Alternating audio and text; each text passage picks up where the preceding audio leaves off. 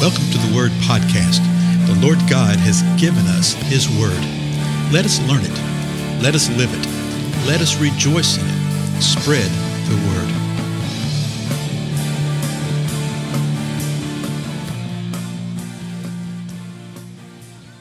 Blessings, everybody. This is Dale. Thank you so much for joining with me today on the Word Podcast.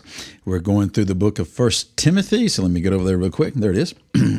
We're in chapter five, uh, really at the end of chapter five, the last two verses. So let me just give you a real quick recap of what we've seen so far. Remember what Paul was instructing through the power of the Holy Spirit, what he was telling Timothy. He told him not to rebuke anybody sharply. Remember that? Don't rebuke an old man, but rather appeal to him as a father. Don't rebuke a younger man, appeal to them as a brother. Or rebuke older women, appeal to them as mothers. Nor sharply rebuke younger women, appeal to them as sisters, and to do so in all purity. It doesn't mean that you don't rebuke, because later on there's a verse in this chapter where he says you do rebuke, but it's to sharply rebuke. It's the intent of the heart. And then he talked about how you're to honor widows and uh, who are widows indeed. Okay, and there was some problem that was going on within the church, to where there were widows who were uh, able to provide for themselves, um, and they were trying to get help from the church. And he says, only help the widow indeed, the one who is indeed left alone, the one who has fixed her hope on God. Okay, the one who continues night and day in prayer before the Lord. But he said there's going to be other widows that want to uh, give themselves up to what he calls a wanton pleasure. Okay. And he says they're dead already. And he says, command these things, teach these things, and that let them know that it's the relative's responsibility. He actually says that if somebody doesn't provide for them their own household, then he's denied the faith and is worse than an unbeliever. And so it's the role of the children and the grandchildren to help take care of parents and grandparents. But there will be widows who don't have anybody. So if they don't have anybody, uh, make sure they're qualified. And, and they, apparently they kept a list. You know, had to be over 60 years of age, a husband of one wife, a good reputation, doing good works. And he described what some of those good works. And he said, take care of them. He says, but refuse younger widows because apparently there was a uh, a type of thing here where they made a pledge or a commitment to this.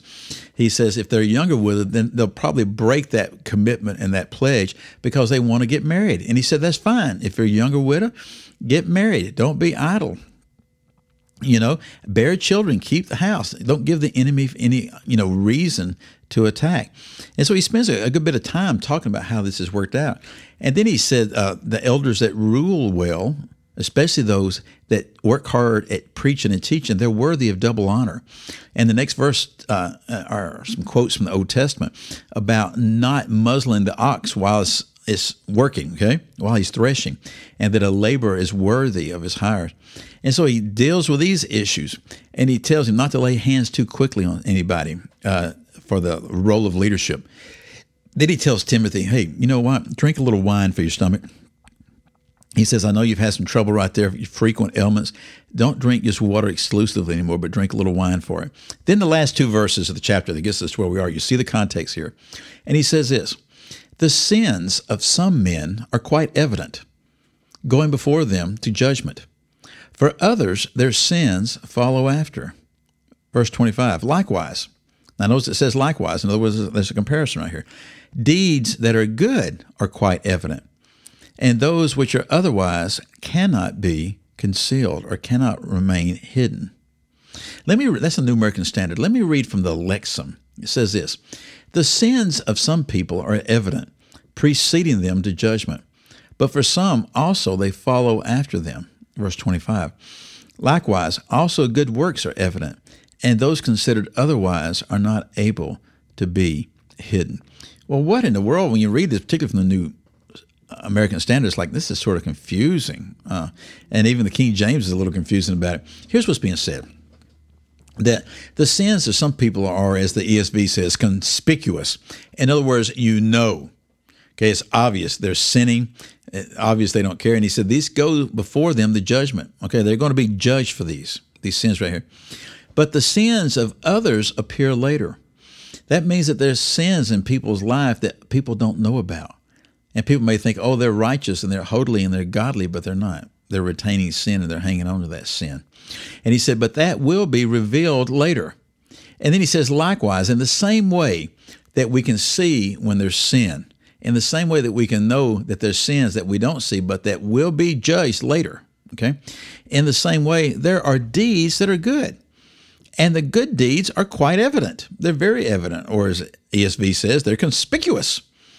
You can see the good deeds. But then there are also deeds, and there are those which are otherwise cannot be concealed. There are other deeds that may not be seen at the moment, but will be revealed. And they're good deeds, okay, will be revealed at some point in time. He's just letting Timothy know that there's going to be times when you're going to be able to see, okay, these sins are definitely going on right here. You'll see good works, definitely. But just because somebody's sinning, okay, doesn't mean there's no hope for them. Okay. Just because somebody does good work doesn't mean that there aren't things that are hidden there. Okay. That, that there are things that are hidden. He's really letting him know that, uh, that there is a struggle within the walk, okay, within the Christian walk, and that uh, these sins will become evident. Now, we'll stop right here for the day, but the next chapter, the sixth chapter, the last chapter, and he starts dealing with, uh, uh how can I say it, certain people groups, okay, certain situations and roles and functionings in life, and how we as believers are to live with one another, even though we may be coming from a different place, even though we may be living in different classes and caste, okay, but we're still all one in the faith. Uh, we'll cover that next time, okay? Again, I'm Dale. Thank you so much for being with me, and I'll see you then. Goodbye.